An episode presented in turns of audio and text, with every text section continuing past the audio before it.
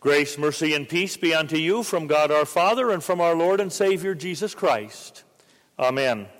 Our text is the gospel lesson from Luke 12. It ends with these words You also must be ready, for the Son of Man is coming at an hour you do not expect. So far, our text. As I was doing my study for this text, uh, getting ready for this evening, was looking at this passage, the last verse here, the Son of Man is coming at an hour you do not expect. One of the things I ran across was a pastor who would ask, and I'll put it this way for you today. Tell me, do you expect Jesus Christ to come, the last coming, do you expect him to come in 2016? Most of us would probably say, no, we don't expect that.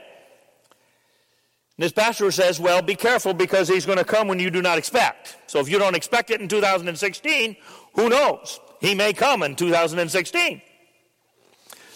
And I wonder how we would view this coming year if we thought he was truly coming in 2016. What would we do different? How would we live differently? I don't know. Maybe we ought to just not expect it.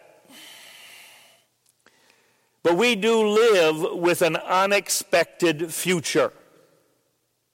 Right? Unexpected. We don't know what's going to happen, for sure. I would dare say that if you looked back over the last year, 2015, the things that would stand out in your mind are not the mundane, everyday things. The things that would stand out in your mind would be the unexpected things. The things that happened that you didn't expect to happen that you couldn't have foreseen. Whether they be really good things or more the difficult, hardship, trouble things. Maybe as a young person, your boyfriend knelt down suddenly and said, Will you marry me? Totally unexpected. Changed your whole life. Maybe your wife comes home and says, Honey, I'm pregnant. Unexpected. But those are the kinds of things we remember, right? The boss walks up and says, You got a promotion. What? Unexpected. It's dealing with the unexpected things in life that are the challenges, aren't they? I know. I walked out of a pastor's meeting at 4 o'clock one day, and the next thing I knew, by 5 o'clock, I was in the hospital for the next 13 days. Totally unexpected. Had to deal with it. Maybe you went into a doctor's office and they said you're going to have to have surgery, or used the cancer word. It was unexpected. And it made the whole year different because of that. It's in those challenges of the unexpected that life is interesting, that we draw on our God in very special ways. And I dare say 2016 is probably going to be the same way, don't you think? We're going to have all of the normal mundane things that we do that we can expect to happen. But I'll bet in 2016 the real challenges are going to come in the unexpected. In the things that will happen that we do not expect to happen. There are going to be the surprises. How do you deal with those? How do you deal with the challenges that come before you? In this unexpected future we call 2016. Jesus says, Stay dressed for action and keep your lamps burning, and be like men who are waiting for their master to come home from the wedding feast, so that they may open the door to him at once when he comes and knocks. Stay dressed for action, keep your lamps burning. Elsewhere in this text, he says, Blessed are those whom the master finds awake when he comes. How do you face the future, the unexpected future? Properly dressed, lamps burning, awake. What Jesus says. How do you do that? What's he talking about? I think it's interesting because of some of the parallels that come along with dressed for action, and I think of a wedding feast that Jesus talked about where nobody was going to come, and so he had them bring them in from the highways and the byways. And then one was found without the proper wedding garment. Wedding garments, which we know because they were dragging him in from the highways and the byways, that the master had to provide for them. We parallel that with the garment that the Lord provides us the garment of the righteousness of Christ that comes ours in baptism, and to continue to wear that garment. Or maybe the dress for action means the armor of God, which includes that righteousness. It's a matter of faith. We think of the lamps burning. Keep your lamps burning, especially at a wedding feast. We think of those ten virgins, the wise ones and the foolish ones. And in that parable, the, the lamps represent our faith. And as Jesus is saying here, that as we face the new year, remember you face it in the righteousness of God. That Christ died and rose again so that you may have eternal life, that your sins are forgiven. In that righteousness of God. That's how you face the new year. You face the new year in faith, depending on the, on the Lord Himself trusting in Him. And you stay awake. Know what's going on.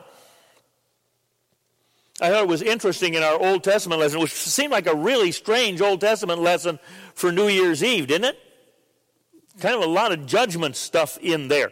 For they are a rebellious people, lying children, children unwilling to hear the instruction of the Lord, who say to the seers, Do not see, and to the prophet, Do not prophesy to, what, to us what is right. Speak to us smooth things. Prophesy illusions.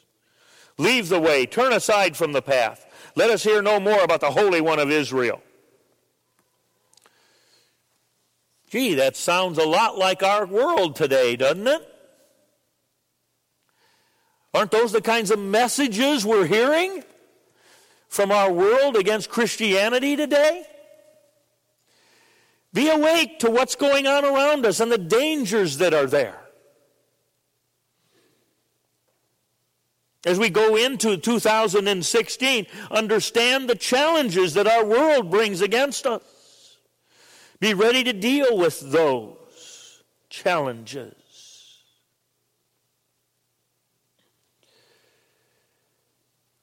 Be ready. That's what Jesus is saying. But he doesn't say that in a vacuum here. I love this 12th chapter of Luke. Because before our text, there's all kinds of ideas and thoughts in here. One of my favorite verses in all of Scripture is found in Luke 12. I think, Pastor Sean, maybe one of your favorite too. It's the one where the very hairs of your head are numbered. The Lord knows everything that goes on in your life. That one is in Luke 12. Luke 12 tells us that we are more valuable than many sparrows, and that God will take care of us because of our value to Him. It's in Luke 12 that we hear, Seek first his kingdom, and all these things will be added to you. Luke 12 is the one that reminds us where, where your treasure is, there your heart will be also. And we hear in Luke 12 the Father's good pleasure is to give you the kingdom of God. Knowing all of this, knowing how valuable you are to God, knowing what He is giving to you, knowing how He takes care of you. Now, He says, be dressed for action, keep your lamps burning, knowing your God, what He has done. Five times in Luke 12, it's be, do not be anxious or fear not. When you face the unexpected future. You face it with a God who counts the very hairs of your head, who sees you as more valuable than many of the animals, whose good pleasure is to give you the kingdom. That's how you face the future. It is as Paul would say in our, our epistle lesson if God is for us, who can be against us? He who gave his Son, will he not give us all things? Jesus, the one who suffered and died and rose again from you, for you and me, is sitting at the right hand of God interceding for us. He says, we are sure, certain that neither death nor life nor anything in all of creation, that nothing at all can separate us from the love of God in Christ Jesus. Be awake. Be clothed in his righteousness. Hold out that lamp of faith. Whatever the unexpected is in 2016, Here's how we face it. Or as our Old Testament lesson, as Isaiah would say, in returning and rest you shall be saved. In quietness and in trust shall be your strength. As you look to your God, the Savior, the Creator of all, as you see Him, as you watch him and His work. Whatever the unexpected is in 2016, whatever you must face and deal with in this next year, even if that is the unexpected coming of Jesus, you'll be ready and you'll handle it, you'll deal with it because God is with you.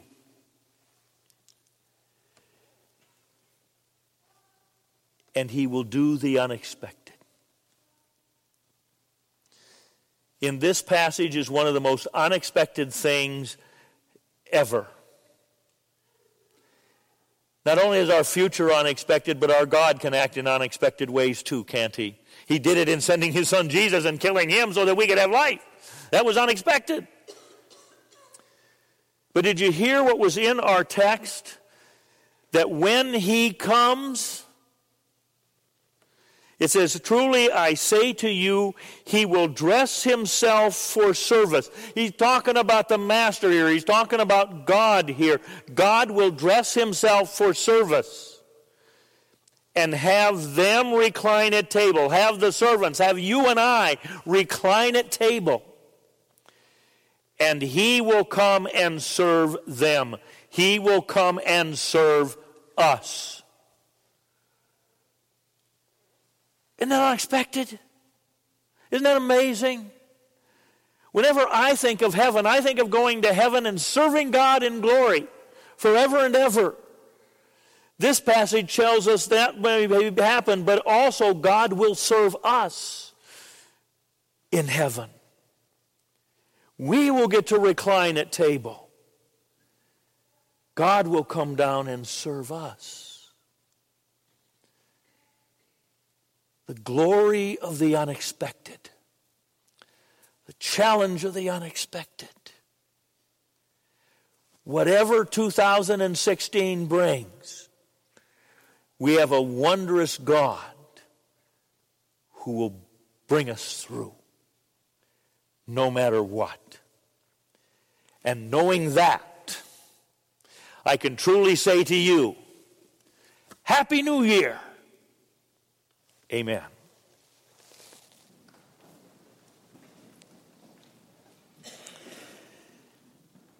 And now may the peace of God, which passes all understanding, keep your hearts and your minds in Christ Jesus, the one who will handle all of the unexpecteds of 2016 right by your side. Amen.